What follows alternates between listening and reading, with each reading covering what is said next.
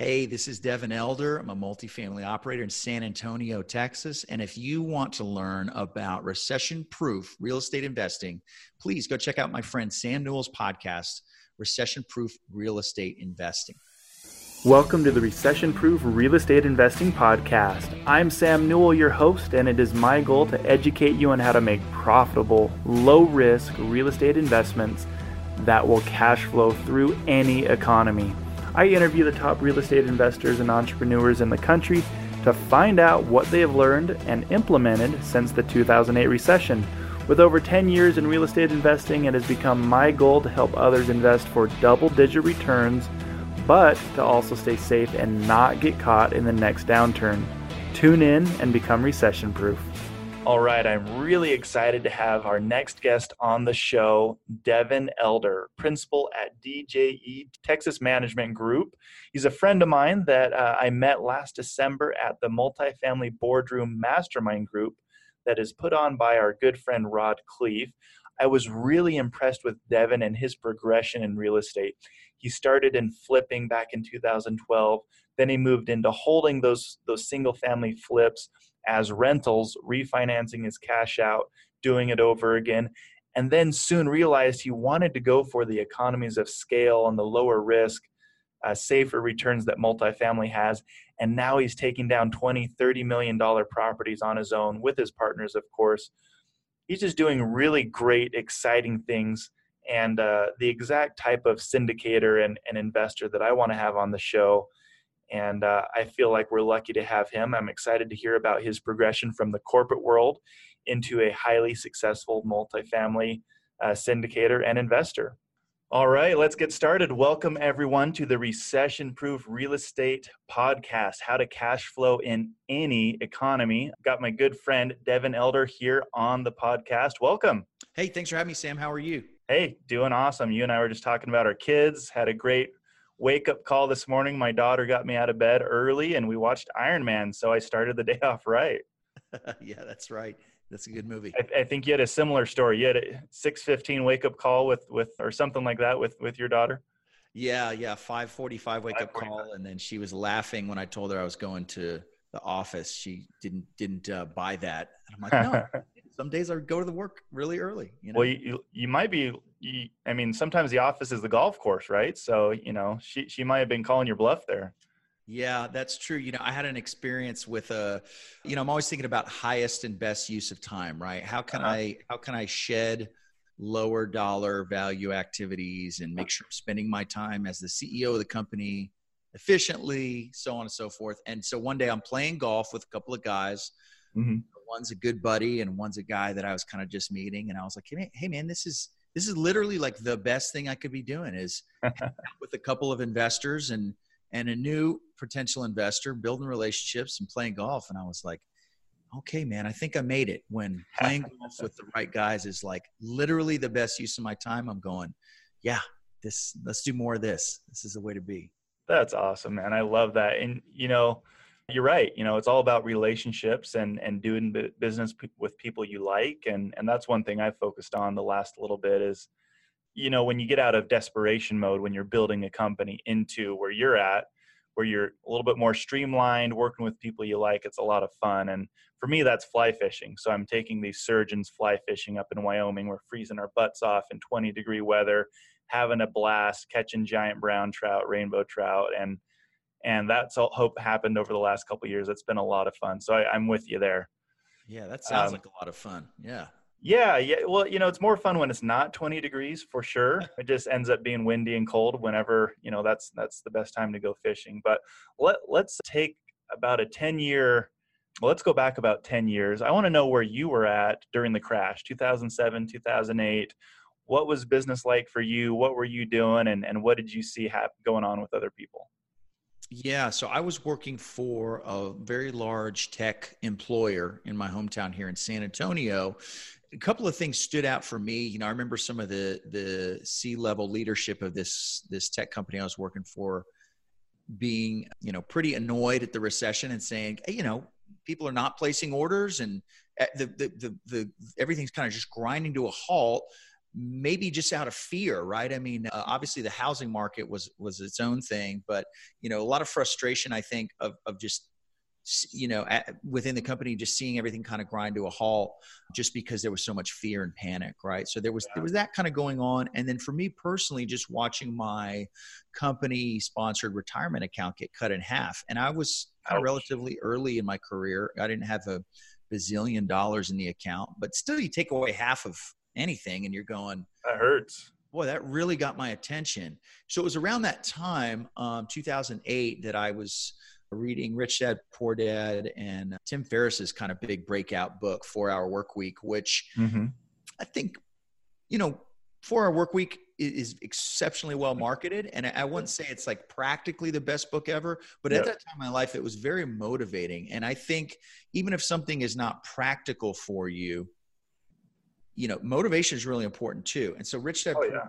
and four hour work week were super motivating to me and and and they you know it's it set this dream in me to kind of create this life where i had control over my my time and my money. And so that was kind of the genesis of it. You know reading those books being inspired. I had a brother who was an entrepreneur and had been inspired by my whole life. And then also seeing the pain of my retirement getting cut in half and going well i really don't want to do that when i'm 55 you know That's crazy man 20s there but I really don't want to do that, you know, or mid 30s rather. You know, I don't want to do that when it, when it really counts. And so I wanted to right. go out on my own path and create my own um, source of source of wealth. Wow. So, so I mean, you felt the recession hard. If you lost half your retirement account, that's huge. I mean, that's that's a really heavy hit. And I'm sure you saw lots of other people. Were you in real estate as well back then? Were you paying attention to the real estate market? Because I know I wasn't. I was a I was a college kid and I heard, you know, people were making a lot of money in 2006, 2007. I was doing summer sales to pay for school. And so in 2008, there was less sales to be had. Just, you know, kind of like you're, you're talking about your employers, it was frustrating. But as far as real estate, I didn't really start paying attention until 2008, 2009. So, so where were you at in your real estate business? Yeah, I didn't really start investing until 2012. So I, I, did have kind of some interesting experiences. We, my wife and I got married and we bought our first house in 2007 with basically, I think they gave me a, a mirror to make sure my breath could fog it. And then I had, and that was it, man. I mean, it was called a stated. You have, have a pulse. That's about it, right? yep. Stated income. And I said, what oh is my gosh. Well, state your income. I said, what in this line right here? I just write it. Okay and so I, you know, I was naive and young, and I put the right, put the number that I made, but there was like zero verification of it, right? Oh but yeah. It was like, you know, 2007. You're going, is everybody doing this? Because that seems like this could be trouble. But you know, that was just kind of the the first indication for me of you know stepping into home ownership. And I do remember very specifically lying in bed that first night of our like 950 square foot house terrified that I had a mortgage, right? Like, my mm-hmm. gosh, I'm married now, I have a mortgage, so much crushing responsibility, which is hilarious because now, you know, I'm looking at a $25 million deal going, ah, okay, we're going to need 7 million in equity. you know, the loan's going to be 15 million. Okay. Da, da, da, you know, and it's like a completely ho hum, which is funny. And you're probably not um, even sweating it, right? I mean, you've done this long enough where you're good yeah, to go. It's just kind of it's just kind of business as usual now with more zeros and you just acclimate to it. So 27 first house stated income. In 2010 we bought our second house and you know had made some money and was upgrading our house and holy smokes, you know, they wanted they wanted everything, ton of money down, tax records forever, uh, blood sample, et cetera. So that was real interesting to see how that right. did.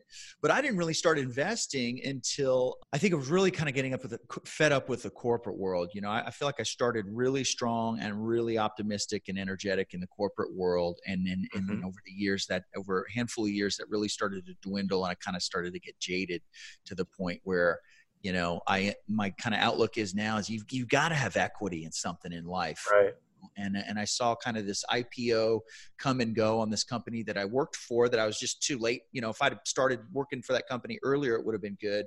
But mm-hmm. I just realized, hey, there's nothing coming for me. There's no IPO. There's no big inheritance. There's nothing coming for me. So I've got to go out and, and make it somehow. And that's how I started getting into uh, real estate. Right. And you'd already lost half your retirement portfolio income or you know account. So value. No, yeah. And I feel like there's a lot of people like you who really want to get into real estate and they're feeling exactly just like you. They're in the corporate world. In fact, my very good friend Grace Sang, she's out of the Bay Area. That's why she got in real estate as well. She'd been in corporate 15 years in the tech industry, really didn't have any retirement to speak of and and you know that's a lot of my investors. They pull money out of their retirement savings or accounts. They're, they turn their IRA into a self-directed IRA and just like you they feel like I've I've got to do this on my own because it's you know in the I guess my dad's generation, our parents' generation, you worked at a company 20, 30 years and and they gave you a nice pension plan, a retirement plan and you could count on that. Whereas you know, I feel like just like you, a lot of people these days can't count on that. You know, there's companies going bankrupt or they cut those those benefits. In fact, my father-in-law just lost all of his his retirement because his company went went bankrupt. So I wow. feel like a lot of people are feeling that just like you. So, yeah. so tell me how you got into it. You got into it at the right time. You know, I, I'm smiling because I bought my first investment in 2010. You bought a property in 2010, but then it sounded like you started investing in in 2012. Is that right?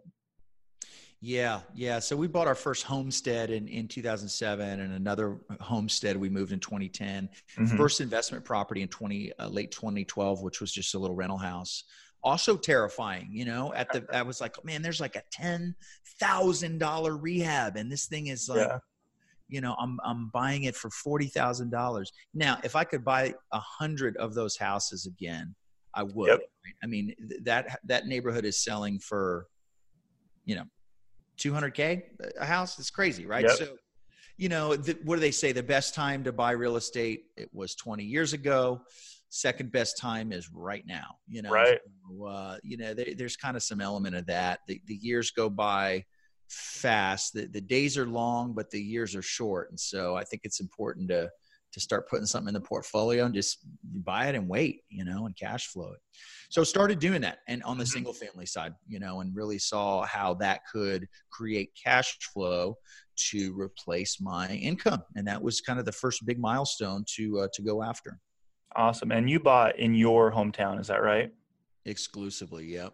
Perfect. And so, you know, I feel like a lot of people want to buy that first that single family home, that duplex, that fourplex. That's my background. I started just like you, bought a flip. Excuse me. I ended up going into duplexes, fourplexes, and then multifamily. But right now, where we're at in the market, prices are are up here. I mean, it's hard to cash flow on a deal. I have people calling me all the time, hey, I want to buy a house. We'll analyze it, we'll run through the numbers, and it does not cash flow. So that's one reason I'm pushing multifamily really, really hard is the risk is lower and cash flow is better. So what took you from buying those single family homes? And I'm with you. I wish I would have bought a hundred. The house I bought just sold for over 300,000 in 2010. I bought it for 170. So uh, that would have been nice to buy a yep. few more of those. But tell me about your progression from single family to buying 20, 30 million dollar properties. Yeah, so single family, you know, I think it started off with me joining a, a club, right, an investor club, and that was really important for me. And I've since left that club, and I kind of see some some flaws in that club, and it's not perfect, but I certainly do credit it with getting me around people that were doing it because I think it's so important there's so many great resources out there to learn but it's so important to to know people that are doing it. And and it's important for many reasons building your network and everything but it's very important from a internal psychology standpoint to see somebody in the flesh befriend them and going oh they're doing that?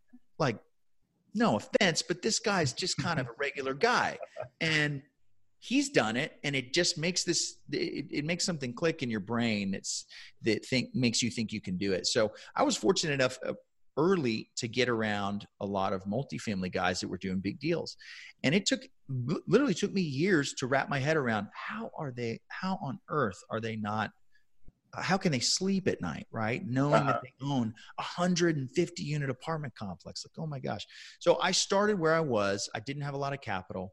I started buying houses with hard money, renovating and refinancing out most of my money. And that was a nice little magic trick where I said, wow, I can own these assets really kind of with no money, you know, or maybe maybe I would leave five or 10k stuck in the house. My goal was to right. my cash out of pocket 10k or under. And if I was doing houses with only 10k of my money in it, I could actually, you know, I could do a lot of these things. And so was fortunate enough to be around multifamily guys and at least start that education very early. Mm-hmm. And it was actually a number of years before I ever did a multifamily deal, but I at least got around it. And then I worked my tail off in the single family while I had my day job with the goal of saying, Hey, I need this number of, I need this cash flow number every month. And when I hit that, I'll, I'll quit my job. So built a bunch of rentals and then started flipping houses, which is a crazy game. We still play it. It's not my favorite strategy, but right. because it can bring in big chunks of capital. And that's kind of what allowed me to build up a, this nest to go start going after multifamily stuff.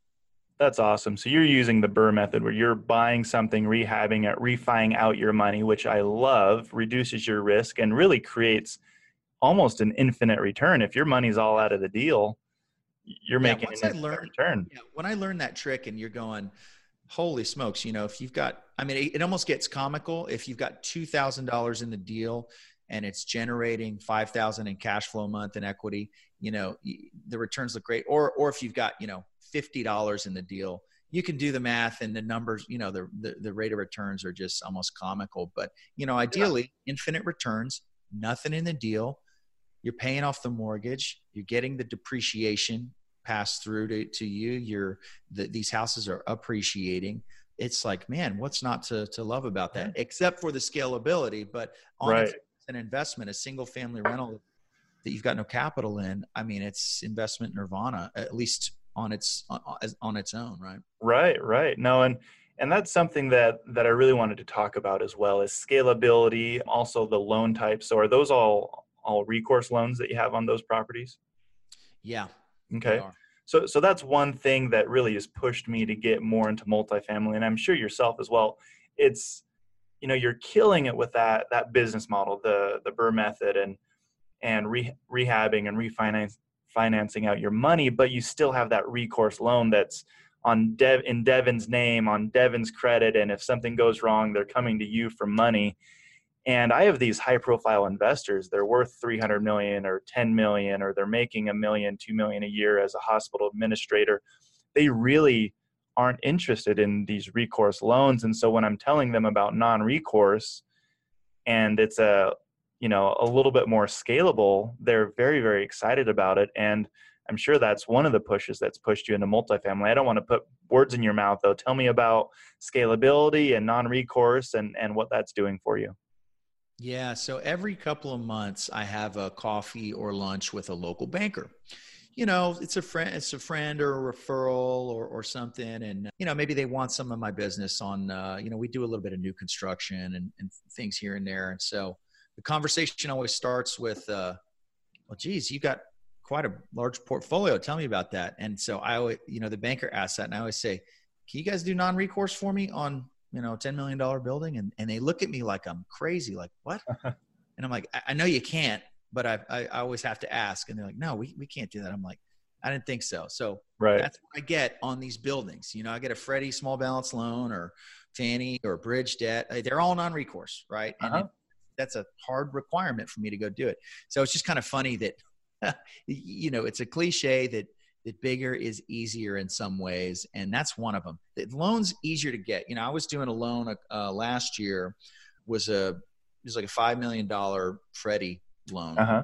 and uh, at the same time, I was refinancing two single family houses, and I swear the, the, the bigger loan was so much easier to do, and it's non-recourse. It just really painted the picture for me because they they both take kind of the same effort. The houses actually took more effort, and they, they you know the, they're like 200k houses that I'm trying to get right. a five percent loan on, and so and they're and they're recourse, the house to recourse. So mm-hmm. that's a huge component. If I'm bringing on a key principal to a deal, um, mm-hmm. um, that's a requirement for them right is that it's that it's uh, non-recourse so i love that aspect of it. it allows you to to go out and do multiple projects and and still have a, a nice looking balance sheet and then in terms of scalability i hit that wall a few years in and i I just had lunch with a buddy of mine yesterday who's hitting that wall, and you can just kind of see it unfolding. You go, mm-hmm. okay, wow, I got out of my corporate job. I learned how to flip some houses or do some rentals. This whole real estate world was opened up to me. I, I figured out how to raise capital, and you know, you're an entrepreneur. All that stuff's really great, but you know, you're going, okay, I've got X houses.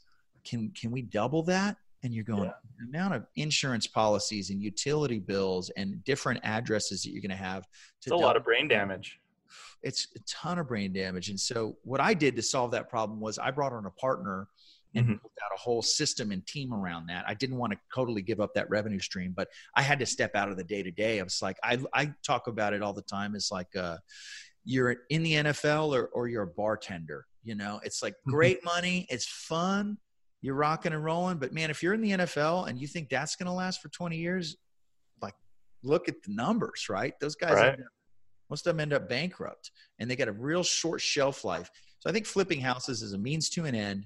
It's a way for one little guy to make a lot of money quickly, but you, you better try to get out of it, you know, as, as quick as possible. And so, you know, that's what, what naturally led me to, to multifamily where, again, it's almost comical how quickly you can add 150 units to the portfolio and have all the systems and team in place to to run it well and go out and do another one, you know. Absolutely. That's huge. And you know, Grant Cardone, there there's a reason he says no one should ever buy 16 doors or less than 16 doors at a time. I think he's wrong. I think he's dead wrong because I've made a ton of money on my smaller flips, just like you, and my small duplexes and fourplexes. But his idea is absolutely correct for that reason. He's coming from a perspective of scalability, mm-hmm. risk, non-recourse loans, and you know he's he was around during the crash. He had he had real estate during the crash. You hear him and other people like yourself talking about multifamily and that didn't suffer nearly as bad, not even close as single family homes, as duplexes or fourplexes did during the 2007 2008 crash. And and so he's got the right right idea. So I'm I'm curious what your advice would be. Let's say we've got someone here in the Silicon Slopes area, Utah, or maybe even your area. They're working corporate.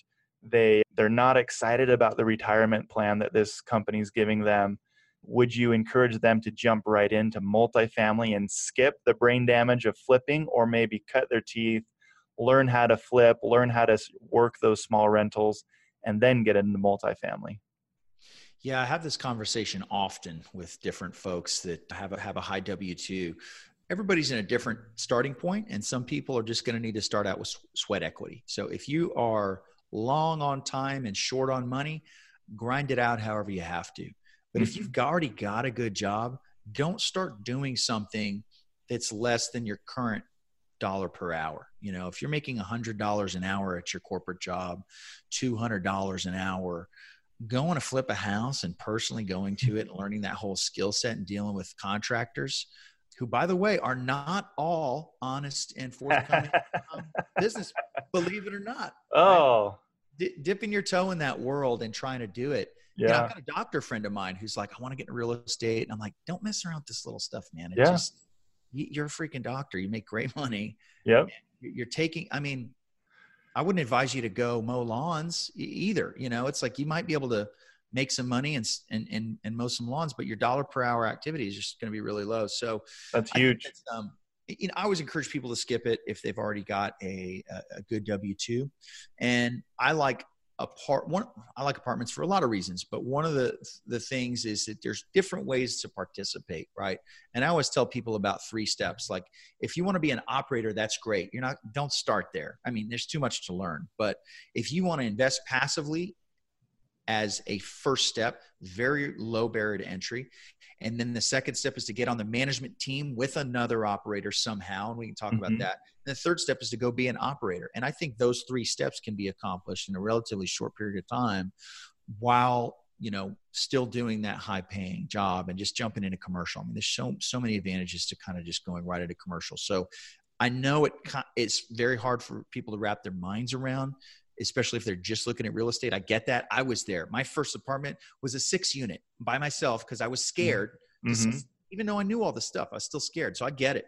But you know, I think you're better off getting a small piece of a big deal just so, so you can start playing in that pond. Because as you know, they're oh, two yeah. very different worlds, right?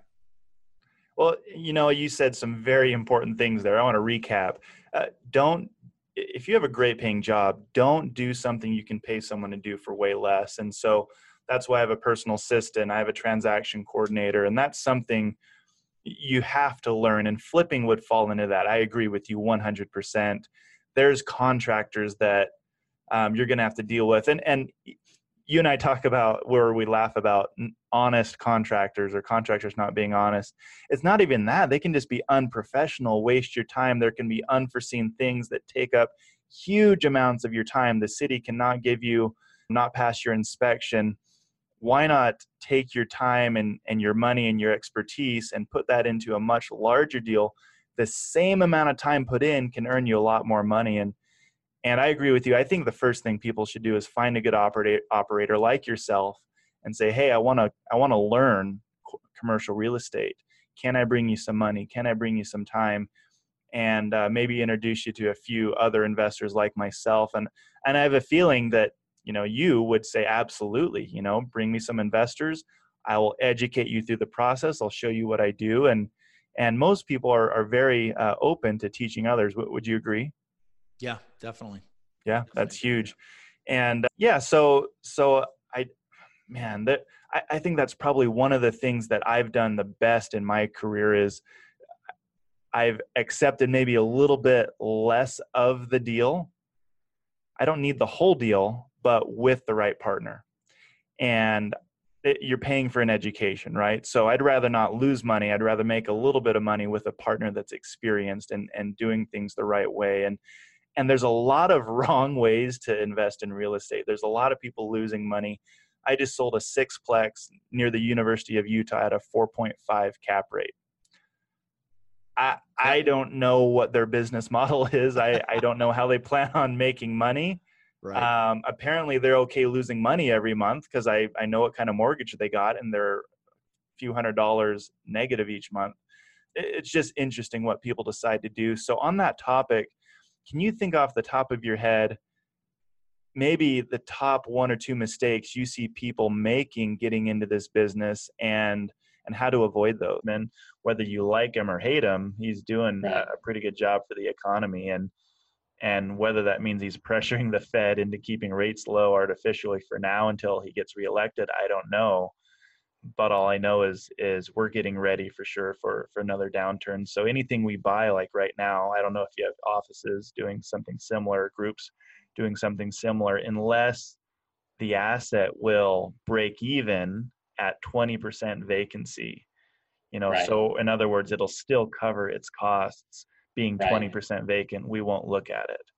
Right, right. Yeah, exactly. I think that's a pretty common uh, thing right now. I was just telling my brother at a, with a real estate investment we were looking at yesterday that in the model, it should be extremely conservative and just assume that 25 to 30% would be empty. So that way, mm-hmm. even if 10% is empty, we're still making money along the way just to be ultra conservative, you know, on the underwriting because it's a new area of real estate investing that he's looking into. So I think awesome. that uh, I think that's a good good assumption to go in with. Yeah, that's great advice. And you know, to be honest, during 2008, 2009, most markets did not get much worse than seven to to ten percent, right. and that's in you know C class and and right. A class luxury. Your B and and good C class didn't suffer a whole lot, but D class had up to 12% vacancy. So right. if you're not ready for that, you know that's going to hurt. That's going to yeah. hurt in a big way. Yeah, yeah, for sure. I think you always have to look at the assumptions and forecasts with a critical eye if somebody is selling you something because there's never a bad projection. They're never going to say, oh, the worst case scenario is that we lose everything, or the worst case scenario is this gets foreclosed on. Like their worst case scenario is actually still a pretty decent one. And you still make a IRR of something positive when that's really not the worst case scenario. Right. So I think that uh, you always have to look at those assumptions. And we looked at hotels before that for a client and we're looking at an $80 million hotel in California, and the person who is going to acquire it uh, with us said, "Oh, well, we're going to raise the EBITDA, you know, by X percent per year," and it had been managed by three or four other professional managers, and they'd only been able to raise it a very small percent every year, and they assumed that every single year they were going to be able to jump it up higher, higher, higher. Maybe they could, but, but they're different, they, right? Yeah, they acted like it was a sure thing, and it's like it's for sure not a sure thing. So right. you have to put some assumption that's like conservative. Like let's just assume it went just as well as the last guys ran it, and then look at how it does if it goes worse and how it goes if it goes better. Because uh, just assuming it's all going to go great, I mean, that's never the case. Yep. No, I, I think that's really important. Well, you know, I'm kind of curious. I never pictured myself buying $30 million apartment buildings. I never pictured myself working with family office type investors. Yet here I am, and here you are. What did you want to be when you're growing up? I wanted to be an Air Force pilot, and it will kind of end on something fun. But you know, I was slated to go to the Air Force Academy and fly F-16s. What what were you planning on doing? Really? Yeah. I mean, in high school, I had started a dozen businesses, and uh, you know, so I, I, just loved starting businesses. And I grew up reading Inc. magazine and traveling around with my dad to business meetings. So that was uh, definitely in my blood. And I was always I was selling long distance telephone service to everyone in my high school directory. I'd call all their parents and try to sell them on switching over, no way, you know, phone it. services. So uh, I don't know. I kind of had the entrepreneur thing in my blood, but then my first term in college, I was going to be a computer programmer, and then like debugging code ten hours a day drove me nuts in the computer lab. So I switched over to business, and then even though I was in a school of business that had an entrepreneurial like big slant to it, they had an entrepreneurial campus, everything. Uh-huh. I got a formal letter from the dean saying that my access to the computer lab is going to be cut off if I'm caught trying to start a business on university resources again. I showed it to all my professors. I'm like, what the hell is this? I thought this was an entrepreneurial school. You know, and they're like, stop trying to apply what you're learning in class. Oh Can't my do that gosh. on our computers, right? It's pretty funny. That's awesome. No, that's awesome. You sound like my best friend I grew up with. I mean, he was buying buying, you know, Oakleys from China, selling them out of a briefcase when we're sophomores in high school. He was figuring out how to make money doing X, Y, and Z all the time. Now he's making yeah. you know money online marketing and you know s- sounds very much like you. Just has a mind for business, and it sounds like that's what you're born for. Yeah, yeah, I love it. I mean, it's like a game. I, I love playing any type of game, board game, video game, sports games. Like I can't stand watching sports because I'm like, why am I not playing a game? Why am I staring at these people having fun, right? And so yeah. like, if I can make business like a game and have fun playing business, and that's kind of kind of the goal. That's awesome. Well, you've done a great job with it. Look, we're we're about out of time. I really appreciate you being on the podcast. I'm going to, you know, give you a nice introduction after we jump off. Anything specific you'd like me to tell our listeners about about you and what you do in, the intro? Nothing super specific. I mean, just that if they are an ultra wealthy family looking for resources, our centimillionaires.com website has a whole bunch of free, like eight giveaways on that website, and that, that's the Centimillionaire Advisors website. That's centimillionaires.com. Uh, that's probably the most critical thing that maybe I didn't mention earlier. But otherwise, you know, whether you're raising capital or investing capital, I think it's just really high integrity is what leads to good results. So if you're true to who you are and what your background is and what your strengths are, you'll do better as an investor. And same if you're trying to raise money, you know. Thank you for saying that. Oh my gosh, I'm going to repeat that in your intro for sure because that's huge. I'm watching a company right now that I, I used to work with or work closely with. They're struggling with with integrity and, and doing the right thing, and it's sad to watch. It's frustrating, and you and I, I'm sure, have both run into that in our careers. So integrity is yeah. huge. That's I'd rather I'd rather I tell my clients all the time I'd rather lose a deal, lose a commission than than do one that I don't feel good about or don't feel like you should do. And Right. And it's always more important than money. And then if you have that, it's funny how if you have that attitude, money will find you. You know, yeah, exactly. clients will find you and they'll come back. And I had a client, I, I warned them not to do a deal and they did it anyway. Six months later, they're like, wow, well, we fired our realtor and you're a guy now because we sure got hosed on that deal you told us not to do. Right, right, um, right. Yeah, for yeah, sure. It comes around. Can't be chasing money or commissions, you know, doing the right thing. So,